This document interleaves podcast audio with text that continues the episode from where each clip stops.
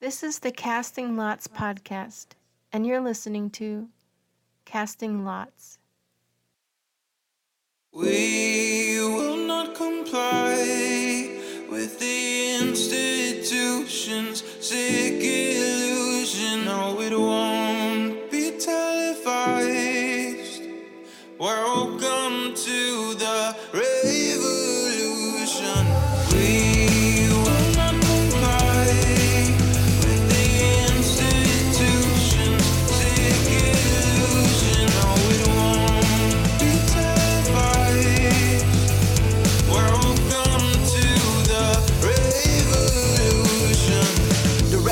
won't be televised. Government been telling lies. If you're not with us, you better step aside. Witnessing a genocide, everything is centralized. The food that we consuming, they spraying it out with pesticides. Easily identify the sheep and the snake, the real and the fake. Giving us a reason to pray. I'ma make my own choices. A voice for the voiceless. They trying to destroy us, avoiding the poison.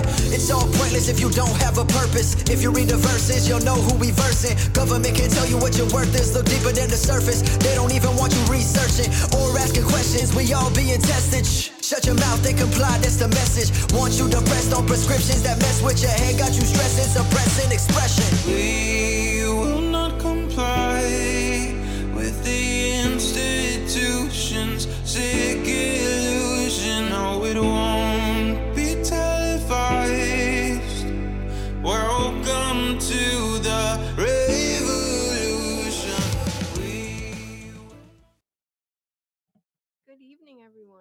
you so much for joining us. Today is Saturday, May 6th, 2023, and this is episode, what, 15 of Casting Lots. Got Matt here with me tonight. Hi, Matt. Hello. As always, he's just so excited to be here. Um, and all those that came in, welcome and thanks for joining us live. And for those who will listen later, um, this we've got a really good show tonight. I'm excited. I love talking about these kinds of things, and um, what better person to bug out with than Matt? He's my battle buddy. You know, when we go into battle. so um, before we get started, I'd just like to open us in a quick prayer. So if you would please just bow your heads. Uh, Heavenly Father, we come to you tonight to thank you so very much for all the many blessings that um, you've given us, Lord, in this life, and for all the wonderful people that are here tonight and that will listen later on, Lord. Um, I just pray that whoever needs to hear this tonight, Lord, that they hear this message and that um, I can be a good messenger for you, Lord. Um, just please put on our hearts whatever it is that you need us to share, Lord, and um, just be with us and guide us. And in your Son, Jesus Christ's holy name, we pray. Amen.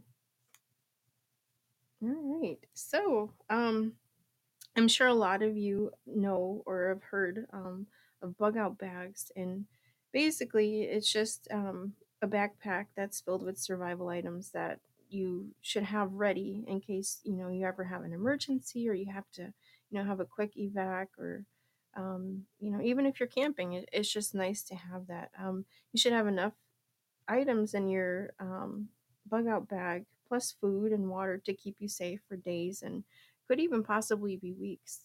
And so tonight we're just going to kind of go over um, some of the things that you know you might want to consider putting in your bag. And something just to consider is you know everybody's bug out bag is going to be different. It just kind of depends on your location um, the climate that you're at you know like your winter bug out bag. You may need to put things in there that you wouldn't necessarily need for a summer bug out bag. Um, your age medical condition health um, and also you know i would encourage you to create your own bug out bag because if you buy those pre-made bags a lot of times they're really expensive and um, eh, they could also miss important things that you might need you know say you've got some kind of medication or again depending on your climate everybody's bag is going to be different. So um, we're going to kind of go over just a list of items. Uh, i think there's like 136 different ones. Um, there's a guy named dan f. Sullivan. Some of you may have heard of him from survival sullivan. He's got a lot of great pdfs you can download uh, for free and he's got a really great website with a lot of helpful hints and things on there talking about survival skills and self-defense and you know just bug out uh, bag items. And so he kind of categorized them into um, I don't know how many different categories we've got here um, water and hydration, food and cooking, shelter, warmth, clothing, fire starting, communication, electronics, navigation, hygiene and sanitation, tools, self defense, hunting and fishing, medical first aid, and then other miscellaneous items. So, um, you know, I actually I had never really heard of a bug out bag until Matt joined the military, and you know he he carried his backpack with him everywhere. I'm like, what are you doing? but you know, just kind of watching him, and he'd always make sure that he had things on him, and you know.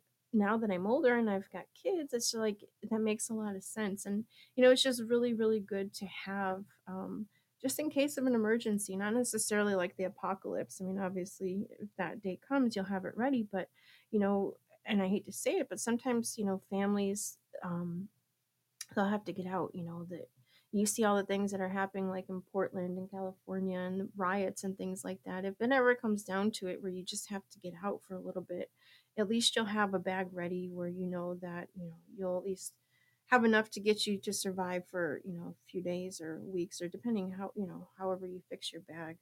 Um, but Matt, like what what would be your number one like thing that you would have in your bug out bag?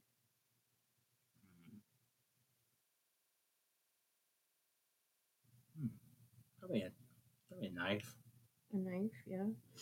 I think or uh,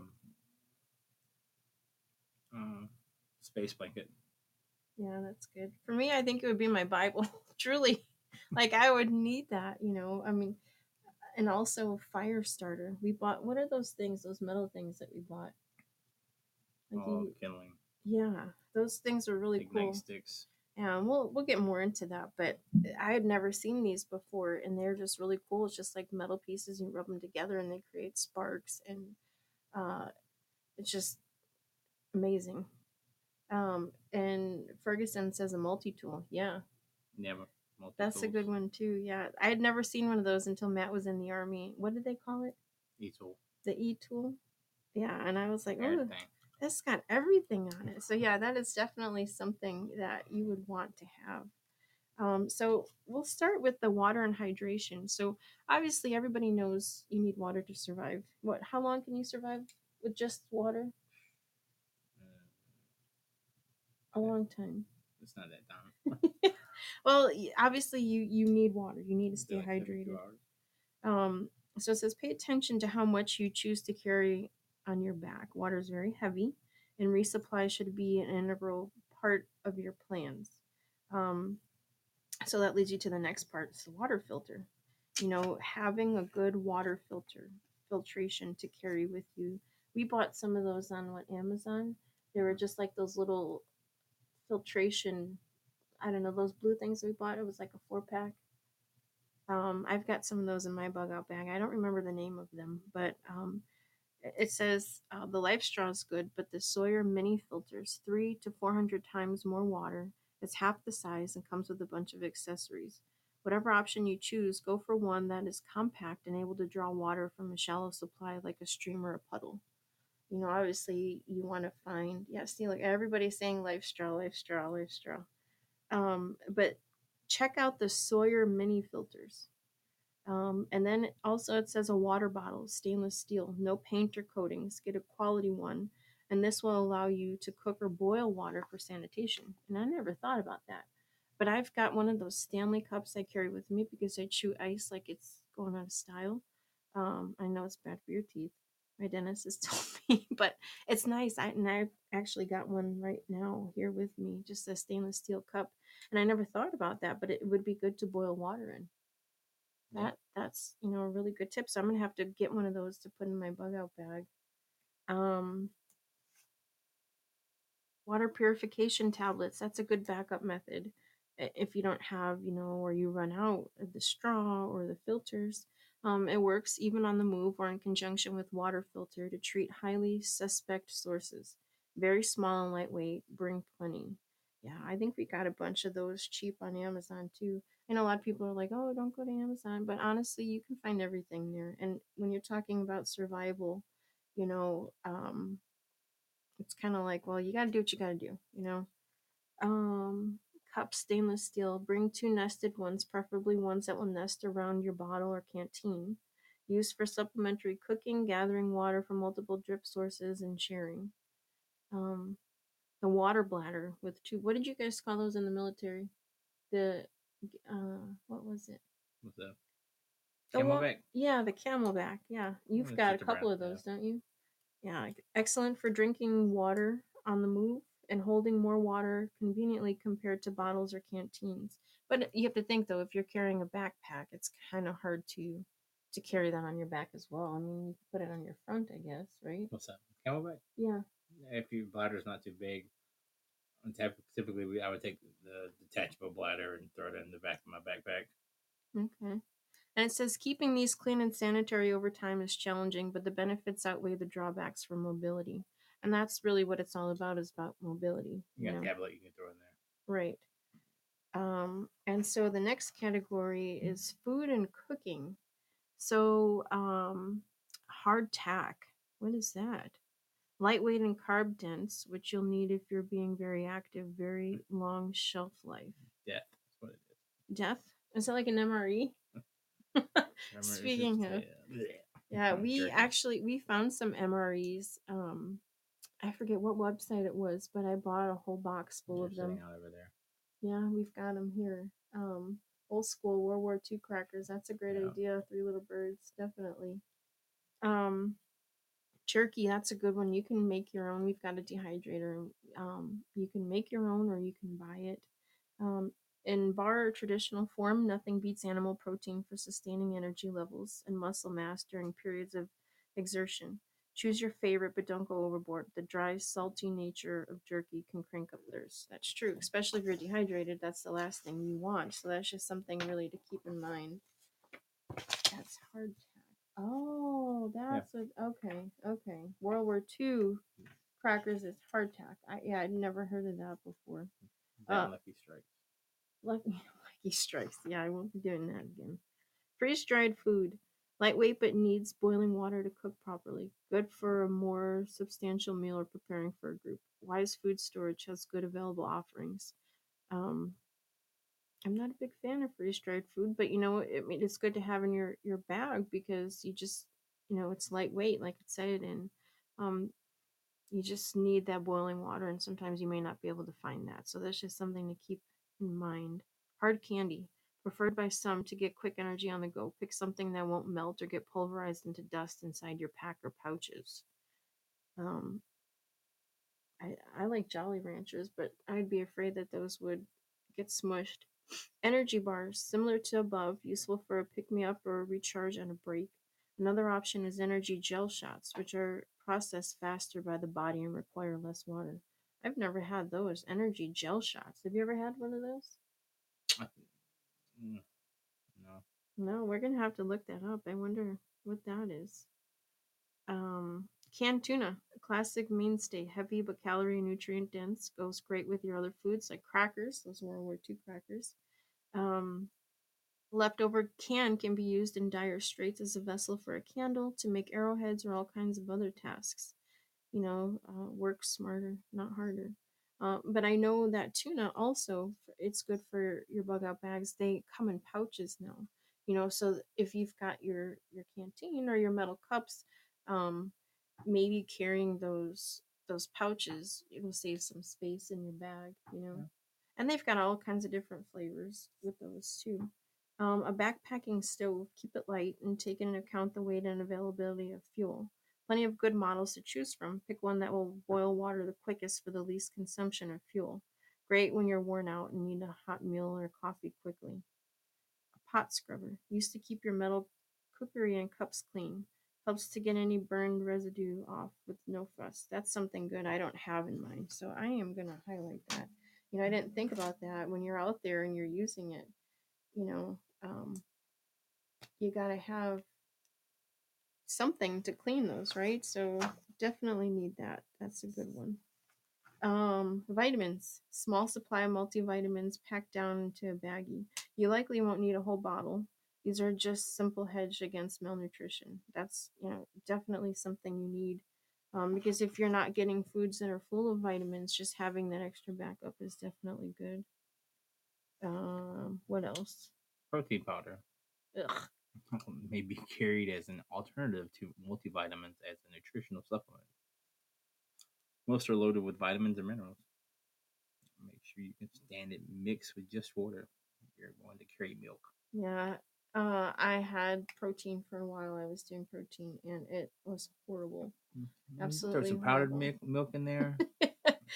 I mean, if you can have enough room in your bug out bag, sure. Mm, Just a little bit. Just need a little bit.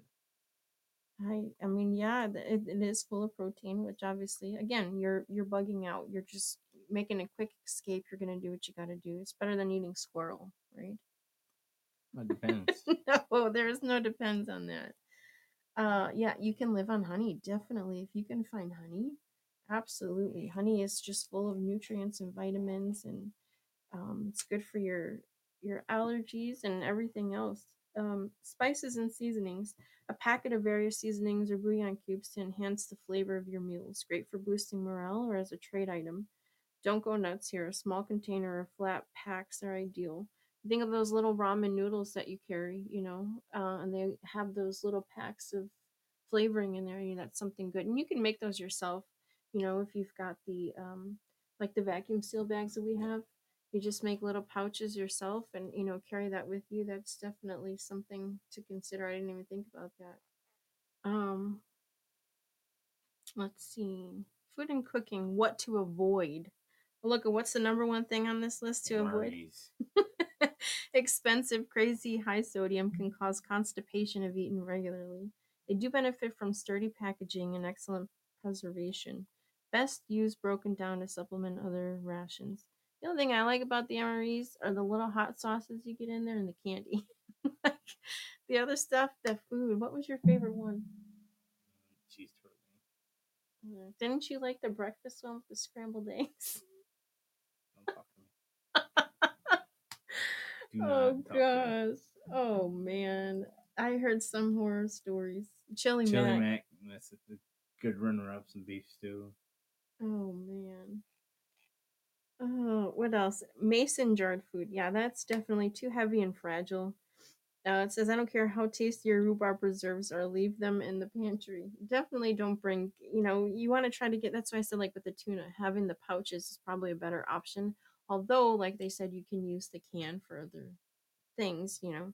Um, Pop Tarts, too little nutritional value and impossible to keep intact outside of a hard container. Can take the place of candy, but usually not worth the trouble. You know, everybody that's sort of like, oh, let's just load it up with with Pop Tarts, but yeah, there's really no nutritional value. And if you're starving and you need something, Pop Tarts are not. that sugar overload. Um, Homemade pop tart. homemade Pop Tarts. Homemade pop tart. For what? Pop tarts. yeah, no, we're not doing that. Hiking boots, definitely keep it with or attached to your bug out bag. We're just gonna call it Bob. Assuming you aren't wearing them um, when you light out, you'll change into them as the situation dictates. Ensure that they're trail tested and broken in before you need them. There's nothing worse than putting on a pair of new, even gym shoes, and you're going hiking. I've done that with the kids, and I get blisters on the back of my feet. So definitely make sure that your shoes are good and worn and tested. Um, and they're just more comfortable that way too. I've got wide feet, so having to break in a shoe, like, and then when they finally get nice and comfy, it's like I, I don't want to get rid of them, you know, because I I finally broke them in. Yeah, you with your Under Armour shoes that are like eight years old. That and the 94,000 pairs of shoes that are up by the door. Oh, I don't. I it's only ninety three thousand. Hmm. I got rid of some when I cleaned out the closet. A poncho. Um yeah, used for keeping rain off your body or on the go or as a small shelter. Choose a good one with excellent rain and tear resistance. Make sure it has a generous hood. I bought some from the dollar store and those things are like they're ridiculous. Though though don't buy those. I don't recommend those even for like a baseball game or anything. Like they just rip and they're they're garbage. Like that's something you definitely want to spend money on. Um, spend more money on a nice poncho because it, it can be used for different things. You know, uh, you don't want to cheap out on those. A tent, lightweight, simple tent set up to serve your group if applicable then. applicable. How do you say that? Applicable. it's easy to go overboard here. Tents can get heavy and gobble up a lot of room. Um, a lot of people use tarp. That's the next one. A high quality tarp with sturdy grommets can serve a variety of purposes, taking the place of a tent, acting as ground cover, privacy screen, and more. A reversible type with camo on one side and a high vis color for signaling is a good idea and will improve versatility even more. Now, you don't want something like that if you're running from something or somebody, you know. true. You don't want that. You definitely want something that's camouflaged, not something that's like, hey, look, here I am. But depending on what you're running from and, and the situation you're in, I mean, maybe you're lost, you're camping, you know, you're bringing your bug out bag camping. Obviously, yeah, you want something a little brighter there. Um, a sleeping bag with a pad chosen according to climate and weather endemic of your locale. Go for as light and compact as possible. Carriage will necessarily be strapped to the outside of your bob, so work out the details beforehand to ensure you'll not be overly unbalanced. Like I'm 5'4", and Matt had his oh, his backpack full battle rattle, and I'm over here trying to put everything on, and I about fell over. You know, so again, that's something to consider. You know, how heavy is it going to be? Um, you want something that's going to be comfortable, but you don't want something that's going to be super heavy and it just makes it really hard to even maneuver, you know?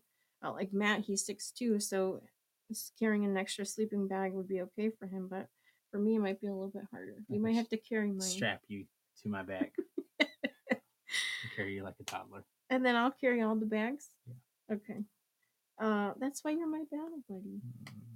Mm, pants. Everybody needs pants. Modern materials are best here. Avoid heavy mainstays like denim or canvas that are slow to dry. Go for a technical garment that's light, flexible, and quick drying. What's that stuff you get when you work out? That material? What's that called? Wicking. Yeah, wicking. Are wicking pants good or that Not cause chafing? No, that'd be good for under like an underlayment. Like if it's cold out, maybe?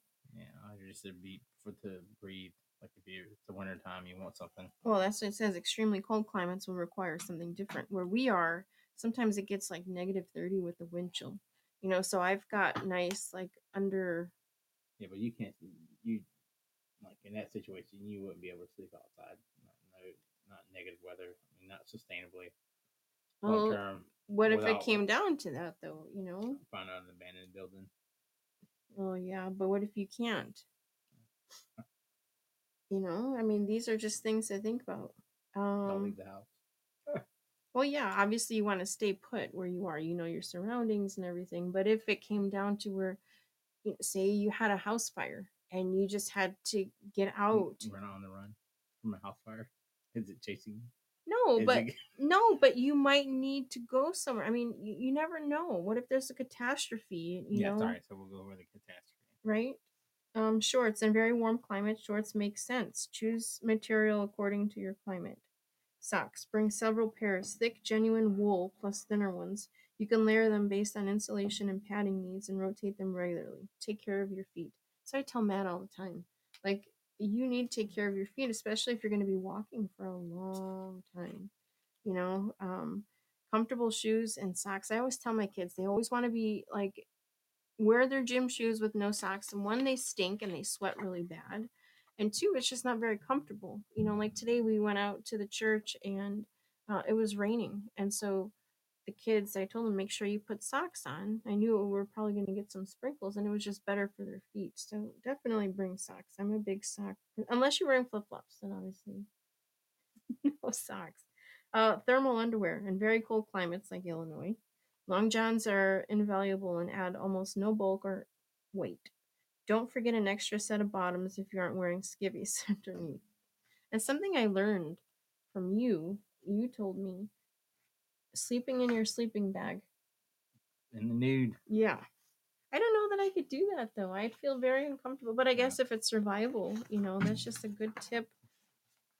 You got a nice. If you have a quality sleeping bag, it's gonna keep you cooking like a hot pocket. Oh yay. Um, a blanket. Small packable camping blanket used for additional insulation on quick stops as well as sleeping. Sturdy blends can be used as ground cover. Uh, an emergency blanket, the silver space type. We bought a few of those. Those are used for warmth as designed and can also reflect a ton of heat off of a fire to maximize maximize warmth and shelter. Ultra light and takes up next to no room, but take care that it does not get punctured. How long can those last? Do you What's know? that? Those emergency blankets, the metal ones. They're not metal. They're like an aluminum. Well, whatever they are. As long as you don't tear it, you can keep reusing the thing. Okay, gloves. That's a good one. I don't have gloves in mine. Mandatory for protecting your hands from all sorts of mishaps and sharp or rough surfaces. Select, uh, select gloves based on requirements. A heavy leather pair offers unparalleled protection, but makes delicate tasks or running guns very difficult. Light technical gloves are good for dexterity, but offer less protection. You may consider a pair of each nested inside one another to cover your bases. Like tactical gloves? I guess you can. I mean, Yeah, I didn't think about that. That's a good one. I need to get some of those for my bag. Uh, footwear, in addition to hikers, if you can spare the weight, a backup pair of hiking shoes or boots will ensure you stay mobile while waiting on a pair to dry out, or furnish a replacement if your primaries get damaged. Now, obviously, if you're you've got a lot of stuff to pack in there, you know, just having one pair, you might have to make do, you know. But if you have the room, definitely an extra pair of footwear would be good. T-shirts. A couple of fresh shirts will help you stay clean and avoid rashes or other ailments from soiled clothing. Don't underestimate the value of a fresh set of clothing. What about you when you come home from the field? Oh my gosh. I'd be like, don't even touch me. Go take a shower. Like, oh man. And you had baby wipes. That was Mhm. your shower. Oh. 14, 14 days. Uh, bandanas, useful for keeping the sun off your head, face, and neck. Uh, mopping sweat as impromptu dressings and countless other mundane tasks can also pull duty for signaling or being tied into a small sack or bindle. That's good. I don't have. Do I have bandanas in mine? I think so. I think I do. Sunglasses. Yes, take care of your peepers. Glare will seriously degrade your vision over time. Quality specialist tints allow you to better contrast in shadier bright light conditions. You can get more protection out of your shades by choosing lenses that are ANSI or MIL standard, military standard, rated against impact and shattering. What were those ones that you had? No. Those were nice ones. Though. Yeah. Were they yeah. good for like UV protection and all that? Yeah, the um, you can go to the army surplus store and get a Yeah, lot get of this of stuff. that Yeah. Uh, jacket or coat. Nighttime temps almost anywhere in the world can fall low enough to make hypothermia from exposure, especially when wet a real threat. If there's any chance you'll be outside anywhere but the hottest climates, bring an insulating outerwear top as well. Uh, extra prescription or reading glasses, contacts. I know Duncan talks about this all the time. I've got like six pair of glasses, you know, and I've got to put one of those in my bag. I forgot. Um, if you cannot get by without them, you can't get by without them. Bring what you must have to prosper. Two is one, one is none. Shelter, clothing, and warmth to avoid. Pajamas. Says this isn't a slumber party. You'll be sleeping in your traveling clothes. Any redundant articles of clothing must be spares, not niceties. Oh boy. Umbrella serves only one purpose and can only do that well in wide open spaces. Leave it at home and just use your poncho. Yeah, that's good. Um, muslin Ferguson says muslin bandage make a good multi-use or bandana and Mhm. bandage. Okay, that's good. Put that on the list. Um, too much clothing. You aren't traveling for pleasure. Clothes eat up space, and that comes at a great cost. Face it, if you're going to get dirty and smelly and not be washing your clothes too often, take only what you need to take care of your body and survive. Next one's fire starting. That's my favorite. Number one, flamethrower. Oh no. No. Matches, waterproof, except no substitutes. Too small and light to not have a small bundle. You can keep them stashed anywhere, and so as long as their protective coating is in place, they will be ready to light in wet weather. Lighters, at least two. Uh, the other fire starting items that we have on the list are great, but you should be proficient with them. But for convenience and efficacy, nothing beats a lighter. The classic Bic is a fine choice and will work in anything except truly freezing conditions. That's something to consider. You know, if you're going to be like here in Illinois where it's freezing a lot, um, Bic may not work. So make sure that you've got something else. Um, Think carefully before choosing a classic Zippo or similar. They constantly lose fuel, which means you have to carry more for long excursions, and their adaptability to various improvised fuel sources does not outweigh the reliability of modern lighters most of the time. The ferro rod, there, that's what that is. Used with steel tool or striker to create a shower of streaming hot sparks. Small and light, good to have as a backup fire starting method. Does not run out of fuel, so to speak, and can be used in the coldest temperatures with ease. Yeah, that's that's fun to play with. Uh, magnesium fire starter bought as a kit with ferro rod separately. Magnesium flakes, when ignited, burn furiously and make starting a fire with tinder easy.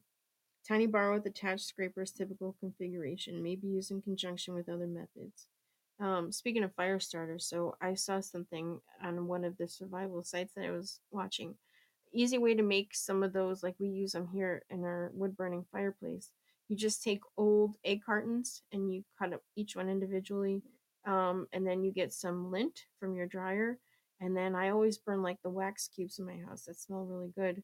And then usually I would just throw them away like after two or three days because they don't smell anymore.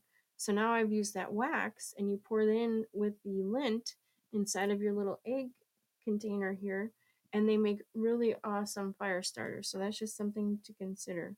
And I, I'm making them now. We're not using the uh, wood burning fireplace, obviously, because it's warmer, but um, I'll have enough for the winter time by the time winter comes again Oh yeah. and I tried them outside. Uh, we were burning just a bunch of like sticks and things we had when we were cleaning up the garden, and they worked really well outside too. So, tinder, char cloth, Vaseline soaked cotton, dryer lint, dry shavings, or anything else in a well sealed container or bag.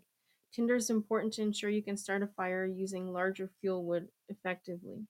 Yeah, like I just said, that lint goes up quickly, and that's why there's a lot of house fires because people don't clean out their dryers. So if you haven't done that in a while, here's your reminder to clean out your dryer lint. Put the pin at you. Aluminum foil for cooking and fire starting. You can carefully foil in a cigar sized tube, taking care to leave one end open and fill it with slow burning fuel. Once done and lit, it can burn down to a coal that you can safely preserve and move using the foil tube. I, can, can we do that? That? I've never done that before. Uh, you carefully foil into a cigar sized tube, taking care to leave open one end and then fill it with slow burning fuel. I'm gonna have to look that up. Interesting. Uh, what's that? Fresnel lens. Com- Compact lens. You use sun's rays. like a magnifying glass? Yeah. Into a tiny spot with the intent of But starting that's a fire. It's a lot more powerful lens than just a regular Mm, magnifying We're glass. gonna have to get one of those. I've never heard of that before. Maybe I've seen it. I just don't know the name of it. Um, it's obviously only viable on sunny days, but in small, and it can be used as a magnifying glass. Okay, fire starting to avoid. Standard matches. Flimsy barbecue or matchbook matches are useless when wet and fragile. When errant spill or dunk into the water, they're useless. Don't bring these unless you have no other choice. Last resort is box matches. Yeah. Uh, headlamp. I remember the first time I ever saw you wear one of those. I was like, "What are you doing? Like, what's that movie with Vin Diesel?" About pitch black. Yes. Oh my goodness. A headlamp, terrific when on the move or when you need to go hands free and don't want to hold a flashlight in your teeth. Yes, I saw Matt wear one and I was laughing so hard. I'm like, what are you doing? But it makes sense, you know. You need, and the kids they play like in the dark and they'll run around with those on, and they've got like red color and green color, and I'm just like, oh my goodness, it's so funny. Um, you don't need extremely high output for this. Focus on comfort and long run. Additional color LEDs or modes may be beneficial. Flashlight, battery operated. Um, humans are no good in the dark thanks to our pitiful night vision. Select a model with high output and solid runtime. Don't forget the weight of the batteries will be used for illumination indoors and out, signaling and identification of possible threats. Um, the one they show here is the flashlights on the left is a hand crank. One on the right runs on AA batteries. So obviously, if you're going to have battery operated, make sure you have some batteries backup. Uh, flashlight crank powered for backup and long duration events. As long as you have muscles, you can keep the lights on. Efficiency and durability vary greatly with quality. Do your homework before purchasing. Some are a little more than novelties. That's something. Um, we've got that hand crank radio, and I think ours has a light on it too. A solar charger. We've got several of those. A little. They look like cell phones. Um, I keep them charged all the time by the windows and just let them, you know, stay solar powered. Um, thanks to advances in design and manufacturing, these gadgets are more affordable than ever can charge anything that they are rated for, typically via USB outlet. A must have if you're dependent on any electronics like smartphones, GPS, tablets, and such. Those are definitely really great to have, and you can get those cheap on Amazon, or I'm sure you can find them at Walmart and other places. Um, chem lights, often overlooked source of heatless, flameless, safe light. Work well for marking, signaling, and general illumination. Beware of cheap party favor lights. Stick to the mil spec kind. Note that different colors vary in their lifespan. Obviously, chem lights are the way to go. You know, and you can buy the ones from the dollar store, the little snap sticks. They don't last long. But I mean, if you're in a pinch and you can't afford, definitely, I mean, just having some kind of thing like that is just good to have. Light is better than no light, right? yeah No, I mean, with chem Light though, eh, fun to play with and stuff like that, but they're not really effective out in the field. They're not. No, just for marking stuff. But like if you're on the run, it's not really a good thing. It's uh, more of a, um, a novelty, I guess. But if you're going camping, it's something cool to have, and it, you know, you can. throw what on- if you you're 'em- camping and you get lost? It'd be good to have so Some somebody that, find and then you you can dark. throw them on like you, you if you're, you're putting a tent down, you can put them on the tent stake, so that way you can see them when you're walking around in the dark. Mm. Cool for that Yeah, purpose. that's but true. Because when we went camping, and we had that tent set up. You couldn't see, and so you we had to bring something to put on there. you just wrap, wrap it around and throw it on there. But Mm. Uh, candles. Proper survival candles are surprisingly compact and burn for a very long time. Used obviously for light, but can be used for heating if employed with caution. I just bought some from actually from the dollar store the other day. They're they last six hours each, and there's four in a pack. And I paid a dollar twenty-five for four of them. So I don't know how efficient they'll be, but those are going in my bug out bag. those candles you have upstairs, the million and four that Oh yeah, I've got a lot of candles. I buy them when they're on clearance at Aldi, and my mom came shopping the other day. She's like, I had one?" Yes, take one because I got a million of them. But really, that's something good to have candles. Uh, lighting to avoid lantern. Whether battery or liquid fueled, these are too big and bulky for what they offer. Keep them in your vehicle or in your inch bag instead. and just left, escalated that and left it by itself. Communications, electronics, and navigation. Notebook and a pen and pencil. Me, I am old school. What do I have in my hand right now, Matt? The pen that you're pointing at me And paper. and paper. I am old school. I love to have pen and paper because you know you never know when the electronics are going to go down, and you're not always going to be able to turn your phone on. So having pen and paper is just definitely something you need um, for taking notes, leaving messages, sketching, and last ditch Tinder. Get a type of paper that is waterproof and pair it with an indelible ink pen to ensure the elements won't affect your writing. I love Bic pens. Um, remember these? You blow them. Yep. Um, Don't. I'm not gonna do it. Um, but these are really good pens. These are my favorite pens. Again, I get these from the Dollar Tree. They're cheap. Um, ten pack for $1.25. You can't beat that. Um, emergency AM FM radio hand crank. That's we talked about earlier. I've got one of those, and they're amazing. And how many people actually still have radios, like actual AM FM radios? You know, um, they're invaluable to keep up to date on developing disasters or crisis situations. More than likely, if things happen, you know, the internet goes down, they'll be broadcasting over radio waves, and um, you won't be leaving this on all the time. So the hand crank power supply means you'll save weight and space on batteries. Besides, not running out of juice till you do. Some nicer models even have a charging port built in for USBs or 12 volt adapters. Definitely recommend having one of those in your bug out bag because you never know when you're going to need one. Um, cell phone or smartphone.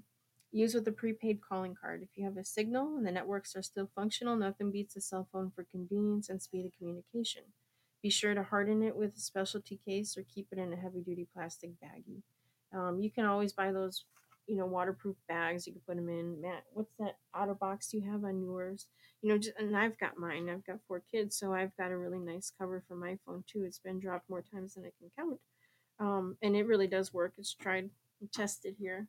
Um, yeah, so definitely that's just something good to have in general, even without your bug out bag. Uh, spare phone battery. Phones gobble. Yeah, right.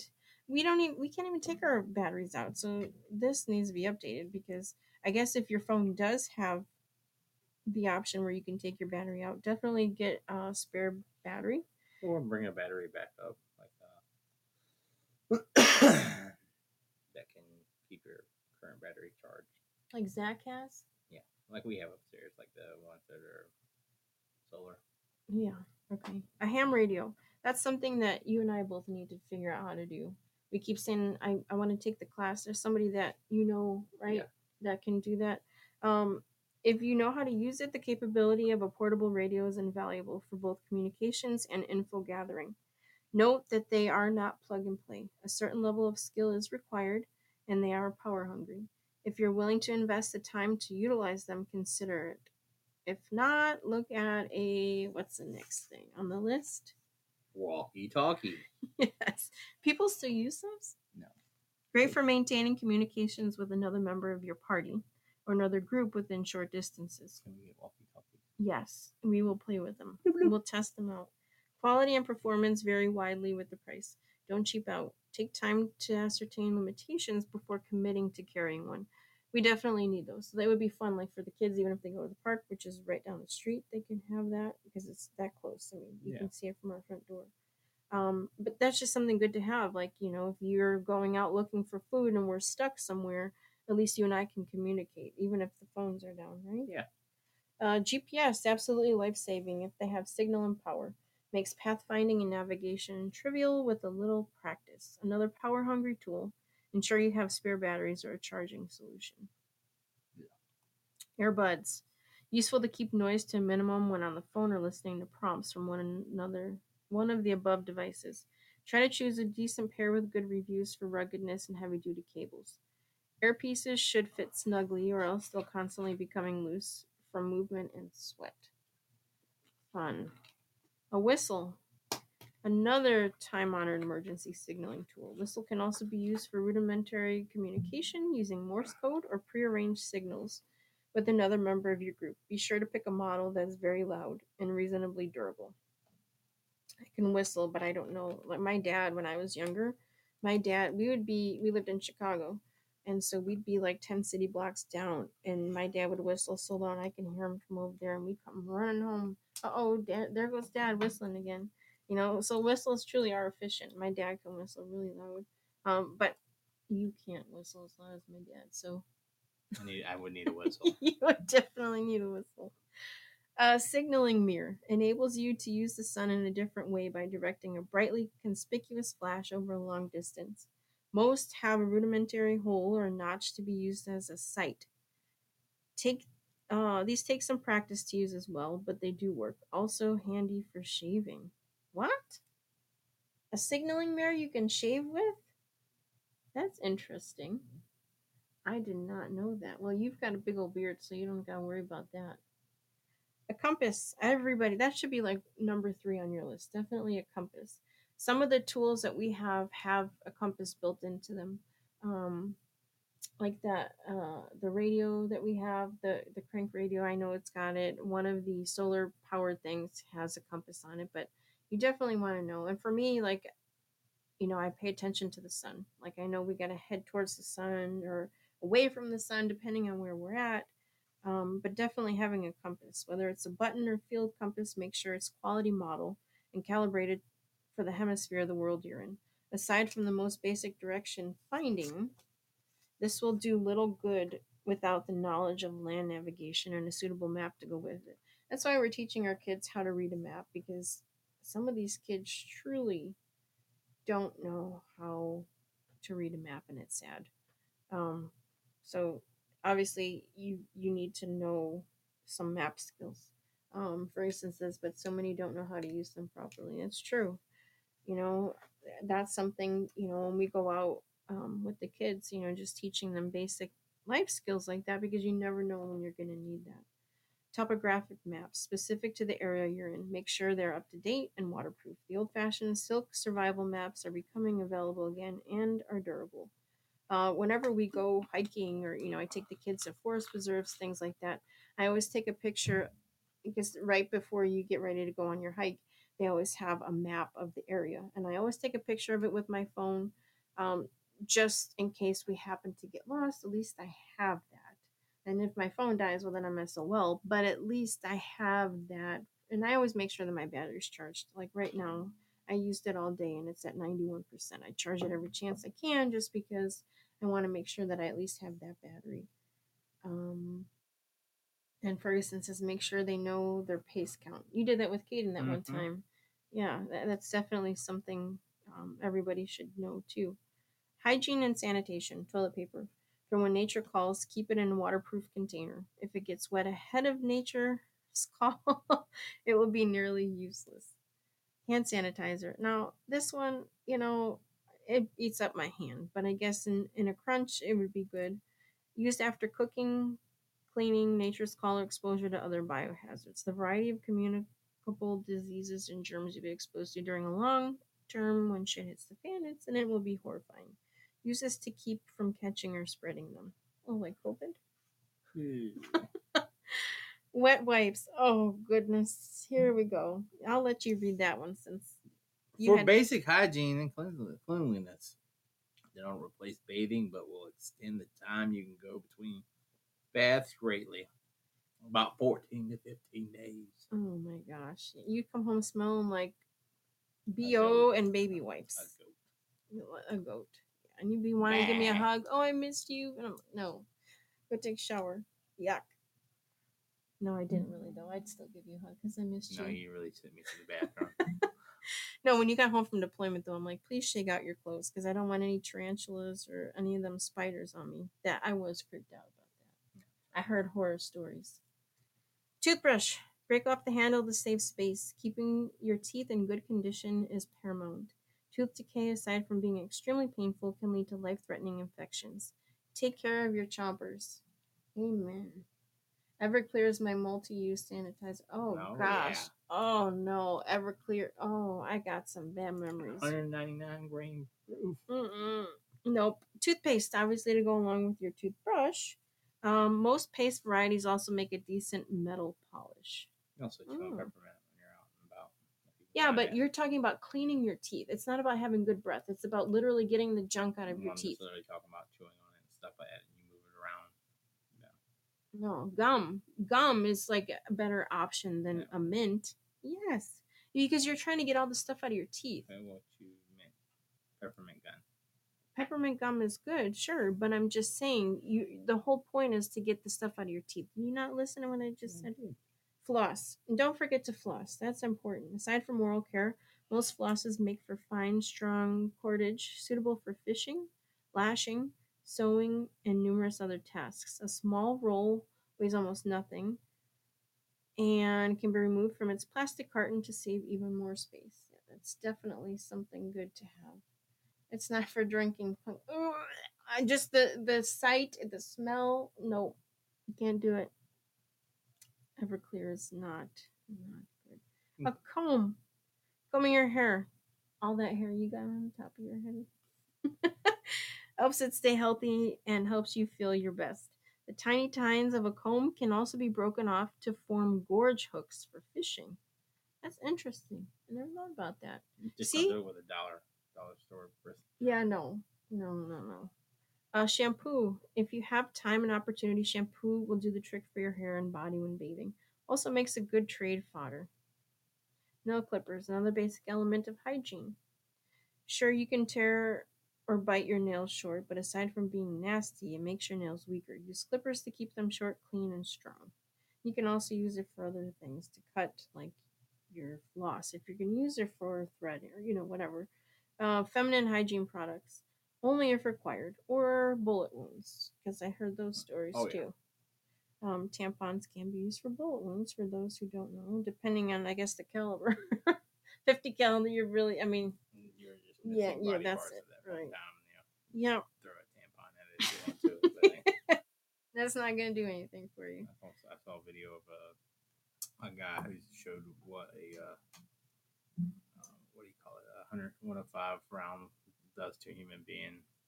Like they had a gel gel pack Mm. of a person, and they just sent a hundred one of five round straight through the person, and it just Obliterated. obliterated. Oh my gosh. Yeah, hopefully we don't run into that. But that's just something good to keep in mind. Even if you are a man and you're listening to this and you don't know, you can plug a bullet hole with a tampon until you can get the help that you need. Um, bar soap used for bathing. If left to dry for a short time, can be packed away with no risk of nasty spill inside your pack. Uh, cell phone or smartphone. No, wait, that's the wrong page. Sorry, I'm tired. No body left after that to play. Nope. Uh, soap leaves are small. Yeah, that's a good idea, Jill. I'll have to definitely. I, I probably should get some of that. Um, shavings. Okay, tools. We're on to tools now. Um, I'll let you talk about the tools since Knife. That's, that's kind of your thing. A fixed blade, a good bushcraft knife, is essentially is essential for any survival scenario. Processing wood, uh, cutting cordage, defense. The list is endless. a beefy uh, fixed, a beefy fixed is desired for durability and resistance uh, to abuse, essentially uh, for batoning uh, of wood. You've got how many knives? Do we need to count? Yeah, you do. You've got a lot of, of good but they ones. each have a function. Right, each one definitely has a function. Um, a backup knife. Can't have too many knives, right? Yep. Similar to above, in the event of loss or breakage, this will save the day. You may choose a duplicate of your above knife or a smaller but still capable model. We talked about this one earlier multi tool. Multi tool will allow you to have the most commonly used tools in a small package. While not the strongest or most efficient, the space savings are considerable. Like everything else on this list, buy quality. Leatherman, Gerber, that that's what you had. SOG, and what's that? Victorinox. All make good models. I don't know a lot about knives or multi tools. Um, a pocket knife. Small pocket knife is great for detail work, where your large bush knife will be too imprecise. Also serves as a backup knife in the event of your main blade is lost or broken. It does happen. Yeah. uh, pry bar. Solid pry bar, while heavy, can help you move or shift heavy objects, access locked or barricaded containers and doors, and also serve as a bludgeon. you did what? No. this will have the most utility for urban dwellers versus rural preppers. Yeah, we're not in a city, but if there's somebody listening that's in a city, you may want to consider that. Uh, hatchet or camp axe the hands down best tool for felling small trees or saplings and processing them. Not as versatile as a knife, but if you're living in a heavily forested area, you should consider carrying one. Also makes for a potent close quarters weapon. Go with the hatchet. Go with the hat. Yeah, so I was gonna say hatchet. I think I would like to use one of those with my flamethrower. That'll be those would be my weapons of choice. a wire saw. The manual chainsaw takes up far less room and weight than a hatchet or axe, but can be used to saw through limbs and smaller trees in good order. Not useful for splitting. Have you ever used one of those? Yeah. Or they they take forever? They do.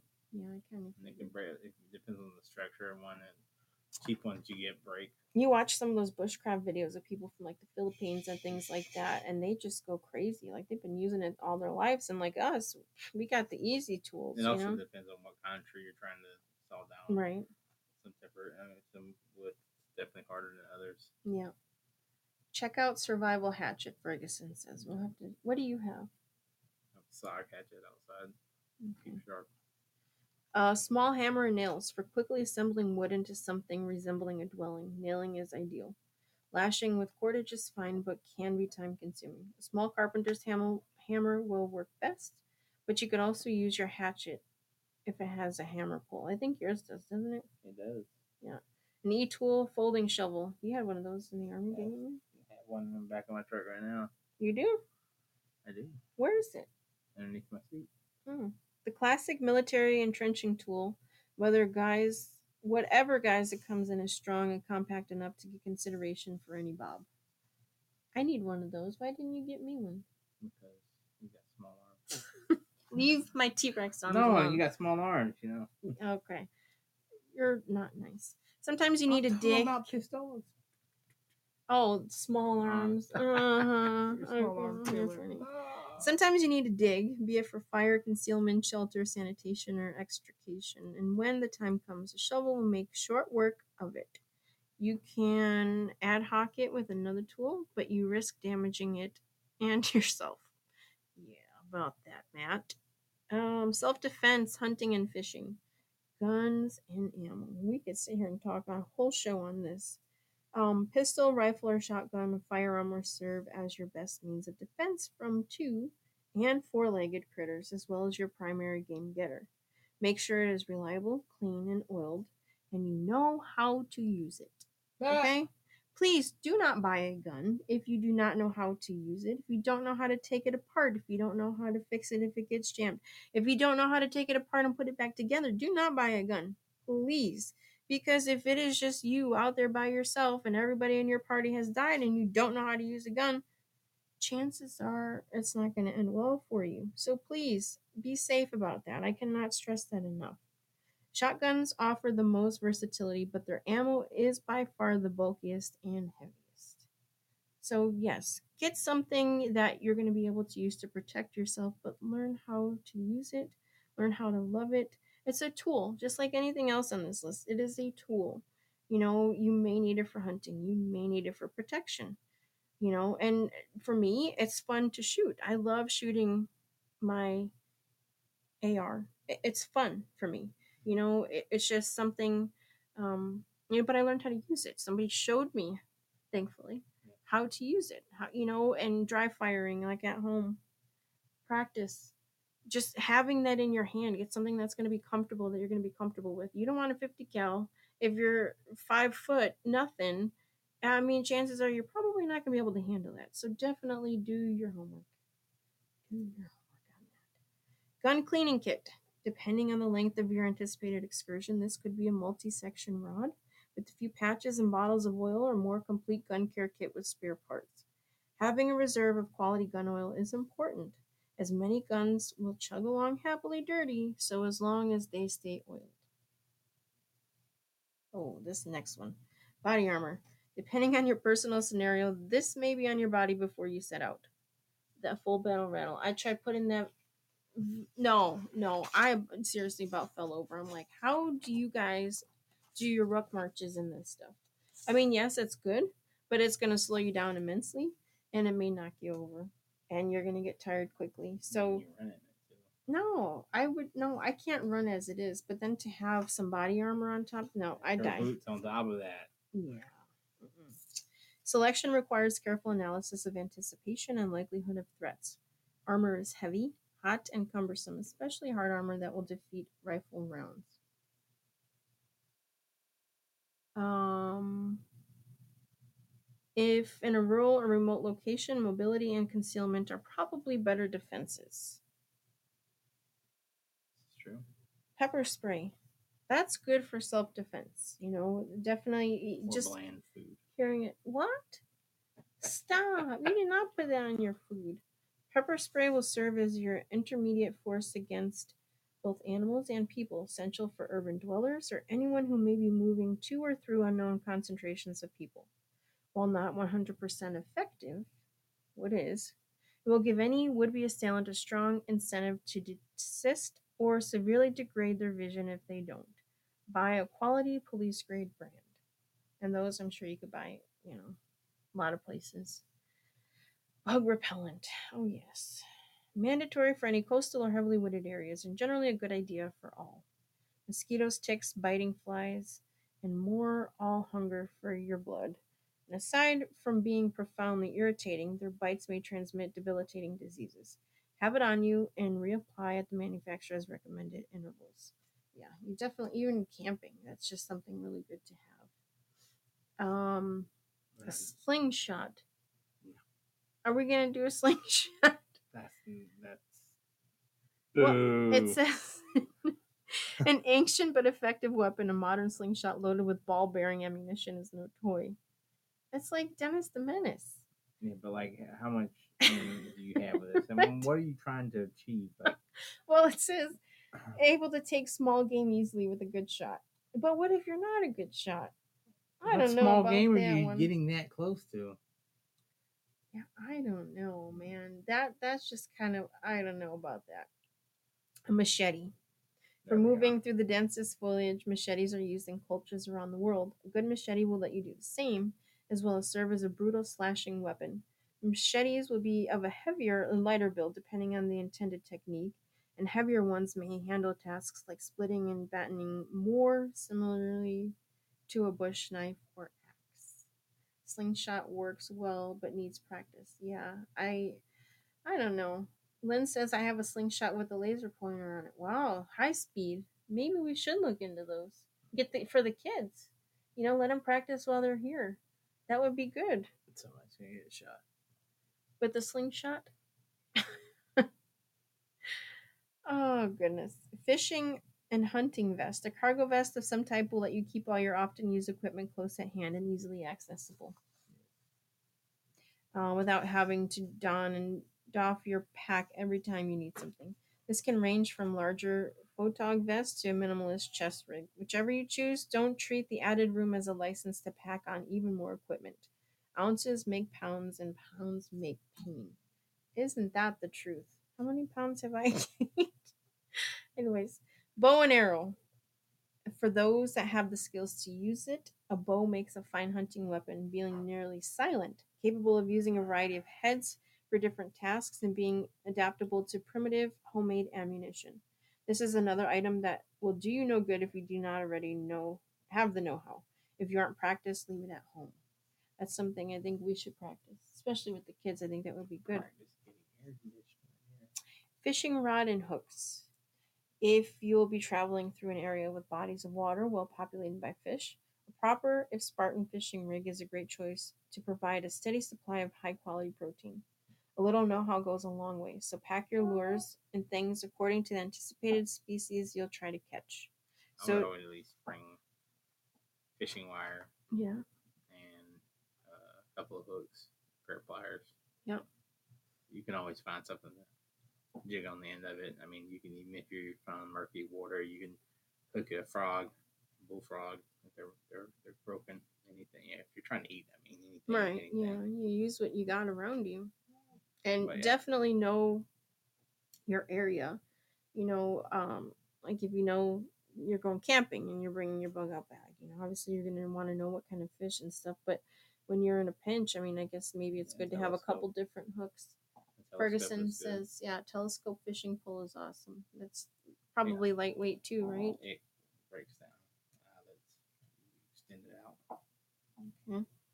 Uh, now we're on medical and first aid. We're gonna go a little over tonight, but this is really interesting for me. So, um, first aid kit, basic. This kit should be small and contain all the things needed to treat lesser ailments and injuries.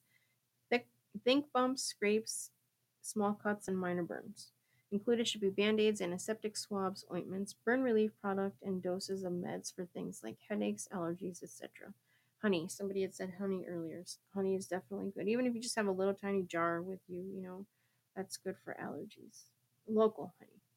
Um, suturing kit. If you sustain a bad laceration in a remote place or one where there is no medical assistance coming, you'll need to suture it. A suturing kit uses specialized needles, thread, and forceps to close up wounds strongly, promoting healing and keeping foreign material out learn how to use it before you take it, but there is something to be said for having it handy in case you run into someone else that can make use of it. Now, I've never sutured anybody up, but I have sewn by hand, and in case of an emergency, I will do the best I have to do with that and, and pray on that. Um, Ferguson says 1.8 pounds with hooks and lures. Wow. Now that's light, that fishing pole, the telescopic fishing pole. We need to look into getting one of those. I mean, you talked about honey earlier too. You put honey on like if you had like um, Burns? uh, not necessarily burns, but like a a gunshot wound or uh, like an open wound. you can heat it up and then pour it on the pour it Oh, on the instance. like a glue? No, it's not like a glue. It's an like an antiseptic. Oh, It reduces inflammation, all that stuff. okay. We're almost done. Um, a CPR mask. Well, it's good because these these are things that like there's things on here that I didn't think about. CPR mask gives you a safe, repeatable, no contact seal with the victim undergoing CPR. They're bulky but an important part of a well-stocked medical kit. Respirator mask N95 or N99. Breather mask related for dust, vapor, and some biological compounds and invaluable in the event you are moving through an area with either disease, chemical, or smoke dust atmospheric contamination. This weighs almost nothing, and newer disposable ones can pack down flat, though the classic mask and cartridges is still an option. Um, let's see. Painkillers. High test painkillers for grievous injuries. Sometimes the worst happens to you or someone else, and these will be needed both to calm them down and make them pliable enough for proper treatment. Know what you're doing before stocking or administering these, please. Yes, I'm not a doctor, I never claimed to be, but just something good to have on hand. Always read the directions and take according to the recommended dosage and all that stuff. Uh, stip. What is that? Styptic. Stipetics uh, powder. What's that? So it's like a, like a hemoglobin. It uh, reacts whenever it hits blood, creates like a stops bleeding. I watch them. Used to have to watch videos of them doing it and then doing it on, on, on our own, where you have like a pig leg or you know a dead pig, and they be running blood through it. And whack the thing, you know, whack the line, and pour it on top of it, and it just clots. Ooh. It says this powder reacts with blood to staunch bleeding, typically painful, but useful to stop weeping injuries that do not warrant You know, suturing. crazy. Like though when they were they uh the the old ones they had to they had to cut out afterwards. Ooh. You know, some of them like some of like they can rent some of it out, and some of it just the, the reaction it has with the muscle. Jilly in SD says, I'm just checking this out, but any of those chemists and bards might want to look into making penicillin. Um, the survivalist.com, how to make penicillin at home. That's something good. We watched, what was that show with Sassenach? Oh, uh, yeah, I know what Outlander. Yeah. And it was back in like what the 1800s, and she was learning how to make penicillin. I just thought that was really cool, like with yeast and things like that. So, um, yeah, that's definitely something to look into. You want to probably know how to do that, and if you're allergic to penicillin, then that's not a good idea. You need to use sterile technique. Oh, we'll have to look into that. The survivalist, and that's yeah, how to make penicillin. Um, arm sling, not for a long gun, but the kind that immobilizes a broken or badly sprained arm. Sure, you can fashion one from whatever cravat, cloth, or handkerchief is handy, but you'll save a lot of pain and grief from having the purpose-made solution handy. No pun intended. Thermometer, that's definitely something to have. I think I've got one in my medical kit. The onset of a bad fever is no time for full scheme measurement of analysis. Having an accurate thermometer can let you track the progress of the fever, helping you determine both when to administer medicines and their effectiveness, as well as when to seek serious medical aid.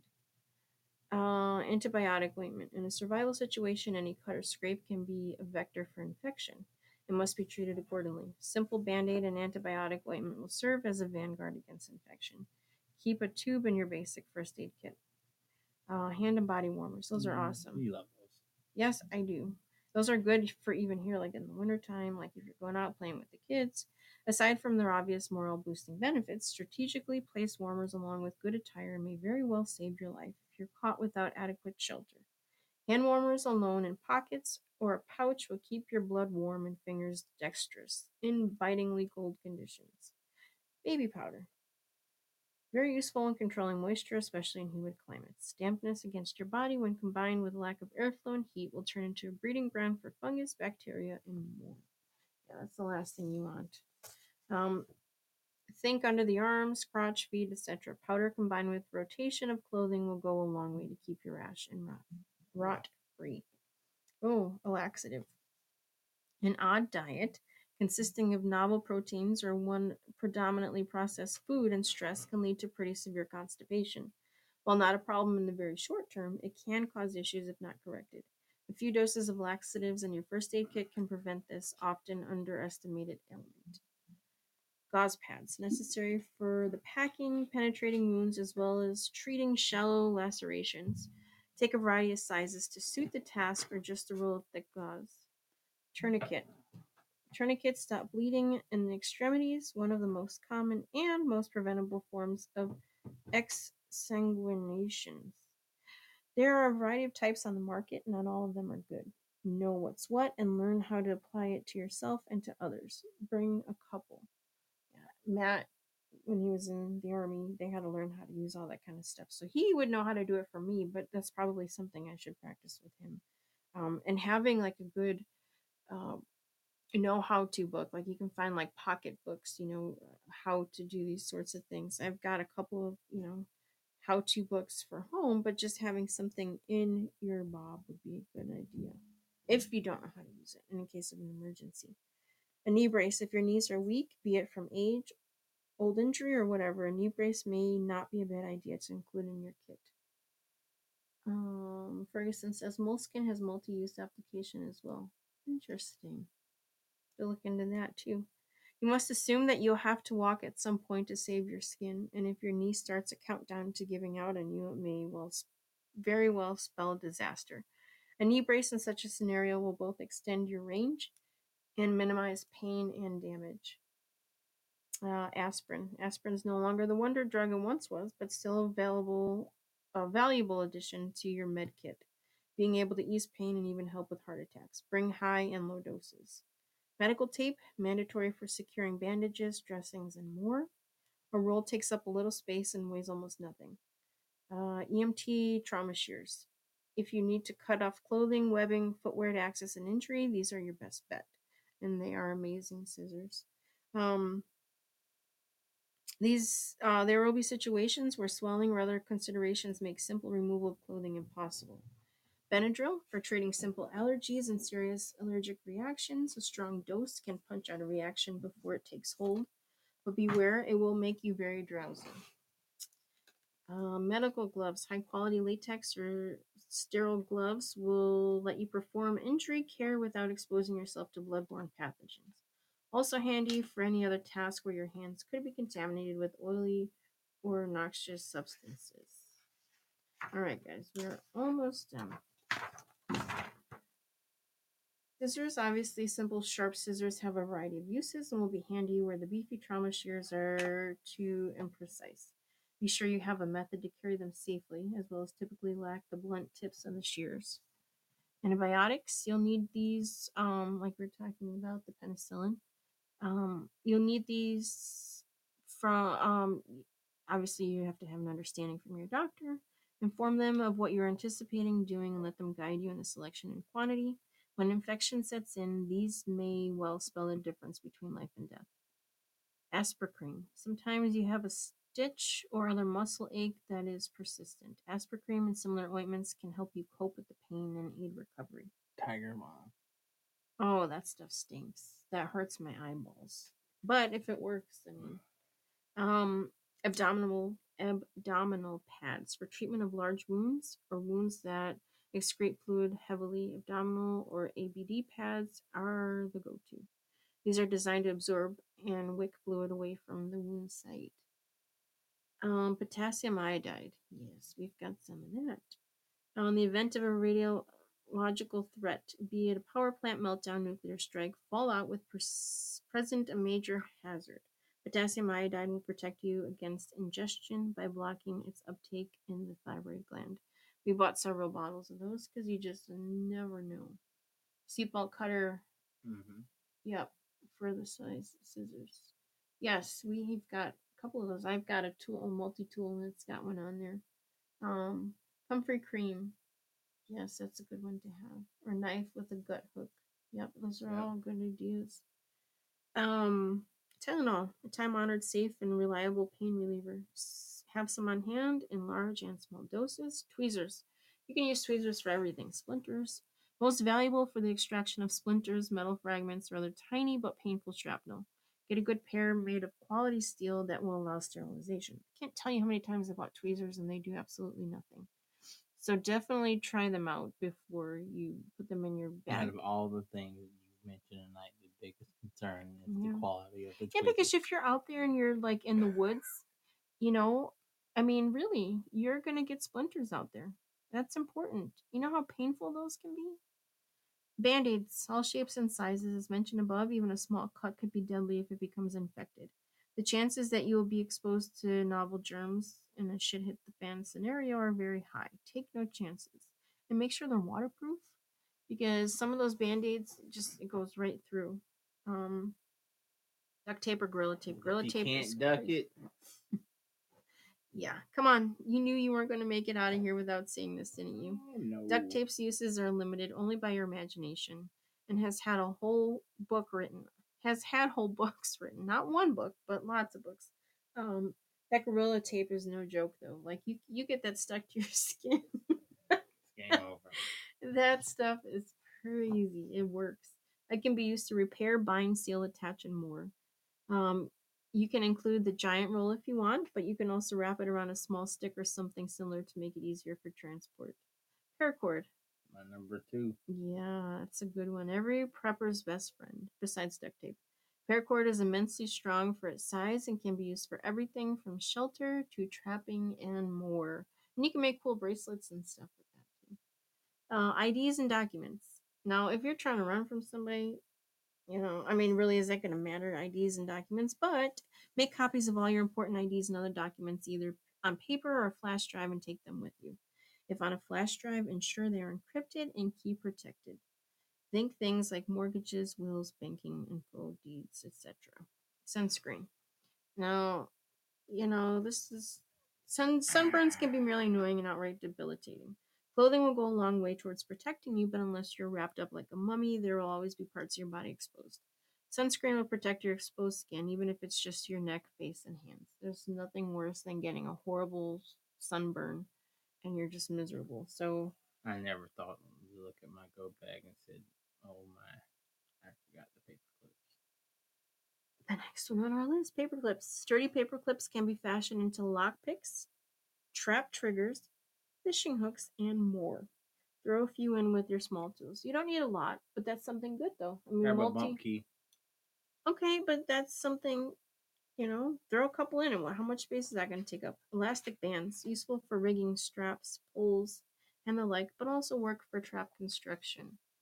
Uh, make sure they're sturdy enough to withstand elements in repeated applications. Trash bags. Numerous uses from sanitation, solar stills, water storage, to containing wet or dirty clothes, boots, etc. Make sure they have quality seams and won't leak. We were talking about that earlier. Hefty, hefty, hefty. Whippy, whippy, whippy. Yeah. Ziploc bags, same as above, only smaller. Ziploc bags have excellent closures and work well for holding water, waste, or merely compartmentalizing your supplies in your pack. Extra keys for home and vehicle for when you lose your primary pair or need to hand off to a set to a family member. Like when I lost three keys in my car. Um, mosquito netting. Stopping or sleeping in an area infested with mosquitoes without one of these will teach you what aggravation is. Make sure that's something you need to put in mind. Make sure you have one with extremely fine mesh, as other jerk biting insects like no-see-ums and other tiny flies can get through the average mosquito net. I don't have that in my bag. That's good because I cannot deal with mosquitoes. Compressed sponge. A sponge can be a useful item for wicking up water from surfaces that are exploitable any other way. Unexploitable. Keep it dry and tightly bound, and it takes up almost no weight or space. And then these are the controversial non-essential items. Um, not many more to go. We all have our own ideas on what a bug out bag should contain, and sometimes it's best to agree to disagree. That's why I've decided to make a separate list of the non essential items, ones that may be important for some but not for others. E readers or tablets. Obviously, that's good for reading. You know, if you don't have Wi Fi, at least you can read a book. Me personally, I'd rather bring a paperback book, but that's just me. Um, you should be worried about this little fact that water and EMP can render it useless. So it's just something to think about. And if you're trying to conserve space, that's obviously not something you would want to bring. But if you Yeah. need it, or Faraday cage. Cages themselves are contentious because while everyone seems to know how to make one, no one knows if they will actually work. But we may test it out here soon. Compact digital camera. Well, everybody's got phones, but there are a couple of things you can do with a digital camera. You can take photos of every mile, or so to find your way back if you get lost. That's true. Second, you can use the zoom function to take a better look at things or people. Of course, you can also use binoculars or a monocular for that. Comfort items and foods. Tacos? There's no tacos. There's no tacos. Flamethrowers. There's always those few things that some folks just will not be happy without. Some people still want them, others don't. It's up to you whether you want to carry them. A bottle of liquor, Everclear. We're not doing Everclear. Definitely. Um cigarettes, tobacco. Some people need it. You know, even if you're not a smoker, it may help calm your nerves. I don't recommend it. I smoked for a long time, but hey, if that's your thing, you got to bring it. Do what you got to do. Chocolate. Oh, a luxury item until recently in human history. Most importantly, it's beloved by children the world over and makes for good bait for all manners of rodents. Keeping it intact and unmelted is often an exercise in frustration, however. Coffee or tea? I don't know that I'd be able to live without my coffee.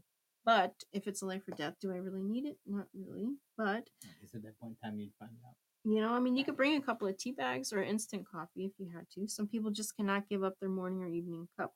Great pick me up and easy to carry, also has strong bonding connotations.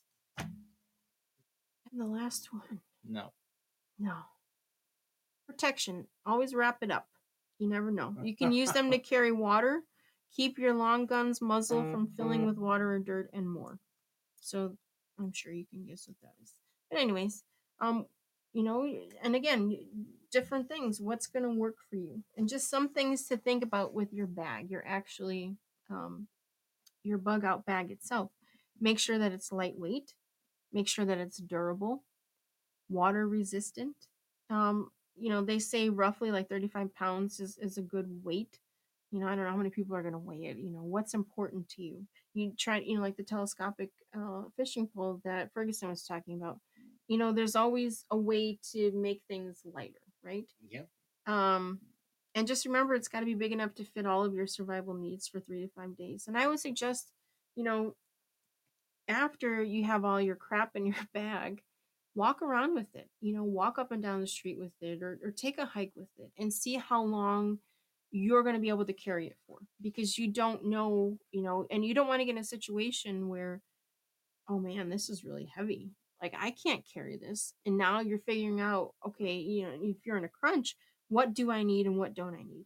So always, you know, just like with your shoes, always wear it before you need it. You know, try it out, see what fits. See, you know, even the straps, adjusting the straps on your backpack, um, things like that is going to make a big difference. And when you need to get out quickly, you know, you're not going to have time to figure all that out. So do it while you do have the time, so that when the time comes, you know, you know what to expect.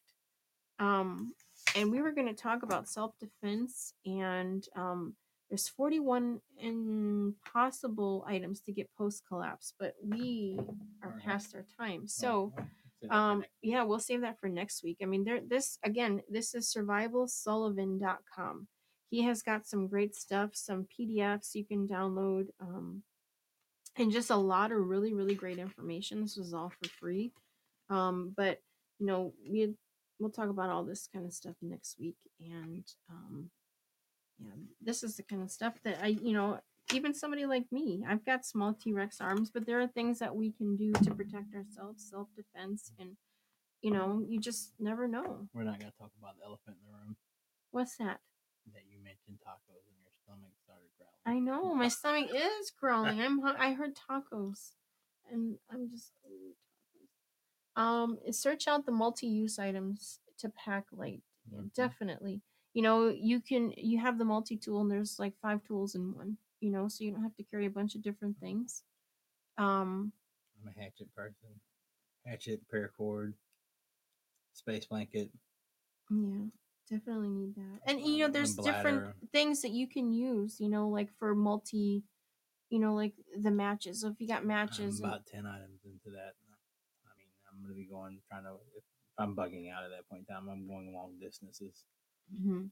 So I'm going. I'm gonna keep going, moving, moving, moving. So uh, something high in protein, Yeah.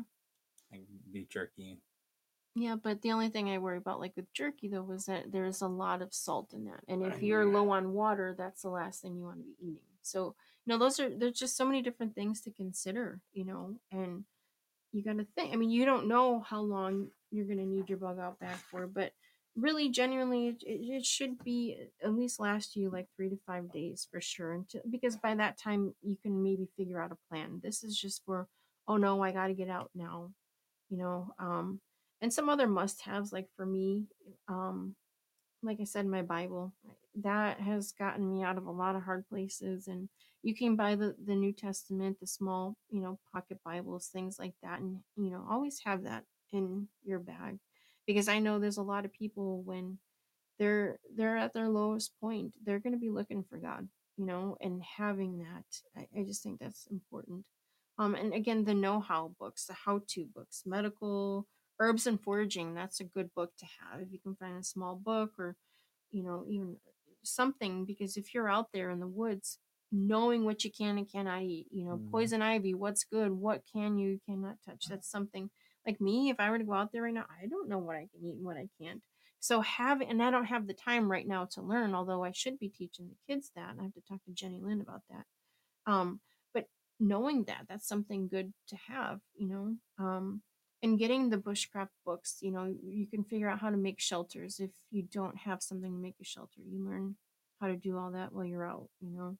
Books are you just can't put a price on books. You know, I, I'm a big uh just I push my kids to read all the time because if you can read and write, you can teach yourself anything. Um, and seeds, you know, if you're going to be out in the forest for a long time, it might be good to have some seeds and try to grow some of your own food, you know. Even more. That's more. Well, that's long term. That's what I'm saying. Like you don't know how long if you're going to be out there, you know, like in the woods if shit hits the fan and you know we're hiding out for a long time. You never know. The four kids and a wife that's never really stayed in the woods that long. No, I don't know Uh, what I would we're do. taking our chances and finding shelter. Well, yeah, obviously that's what I'm saying. If we're gonna be out for a long time, I'm breaking this my oh my goodness, you break into somebody's house with your hatchet. Surprise! Yeah, Scout manual. Yeah, that's a good one. Definitely. I got that Boy Scout from like Tie some knots. 1970 something. Yeah, that's another thing. Learn how to tie knots. You know, we'll talk about all that with the survival next week. Self defense and, and survival skills and all that. But tonight was just about your bug out bag. There's 136 different things. So, you know, that's a lot to think about there. I've got to go back and go through my bug out bag and figure out things that I add have to add. And we got to get walkie talkies too. They'll be fun to play with.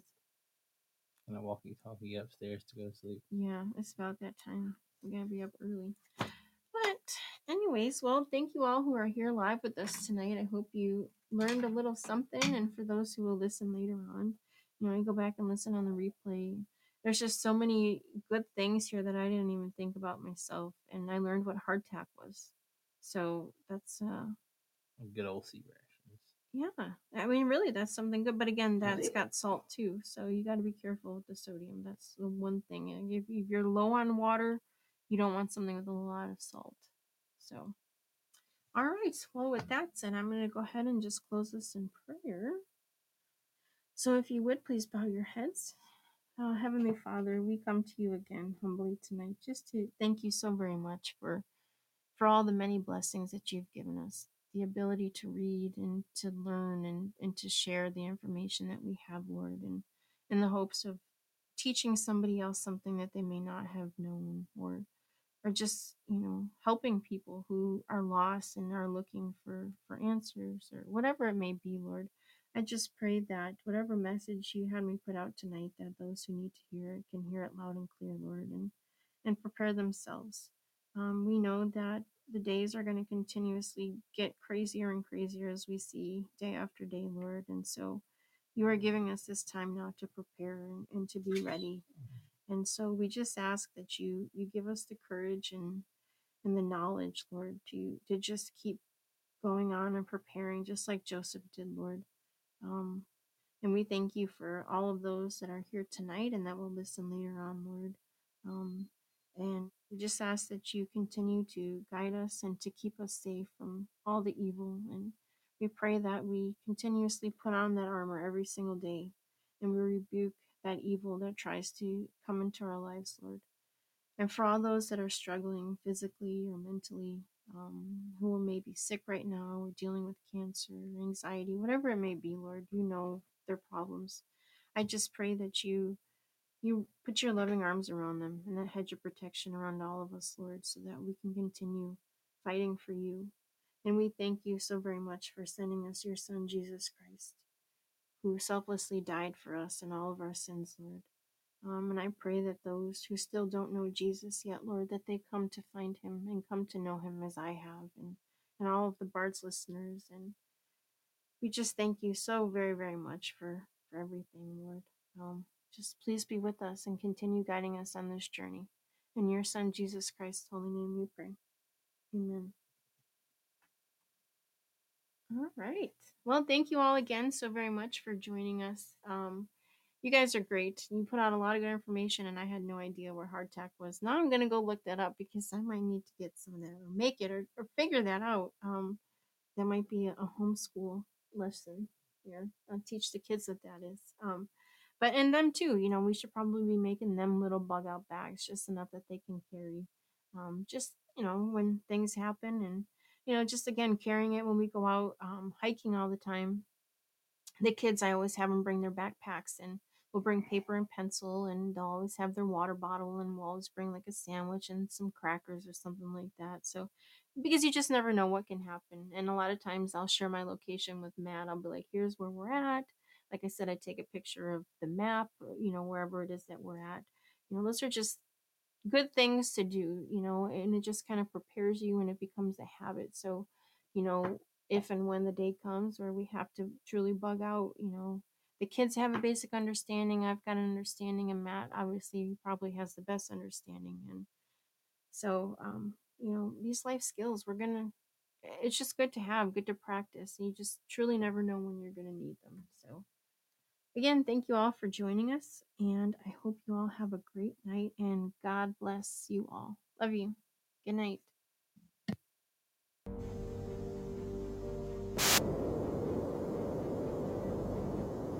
I'm sorry.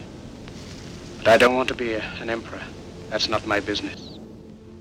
I don't want to rule or conquer anyone. I should like to help everyone if possible. Jew, Gentile, black man, white. We all want to help one another. Human beings are like that. We want to live by each other's happiness, not by each other's misery. We don't want to hate and despise one another. In this world, there's room for everyone, and the good earth is rich and can provide for everyone. The way of life can be free and beautiful, but we have lost the way. Greed has poisoned men's souls, has barricaded the world with hate, has goose-stepped us into misery and bloodshed. We have developed speed, we have shut ourselves in. Machinery that gives abundance has left us in want. Our knowledge has made us cynical, our cleverness hard and unkind. We think too much and feel too little. More than machinery, we need humanity. More than cleverness, we need kindness and gentleness. Without these qualities, life will be violent and all will be lost. The aeroplane and the radio have brought us closer together. The very nature of these inventions cries out for the goodness in men, cries out for universal brotherhood, for the unity of us all.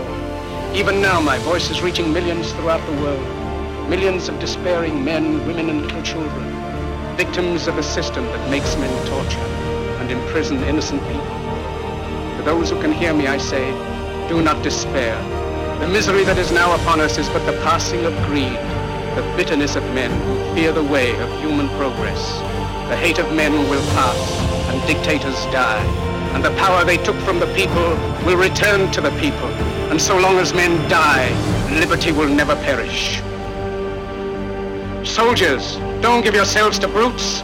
Men who despise you, enslave you, who regiment your lives, tell you what to do, what to think, and what to feel, who drill you, diet you, treat you like cattle, use you as cannon fodder.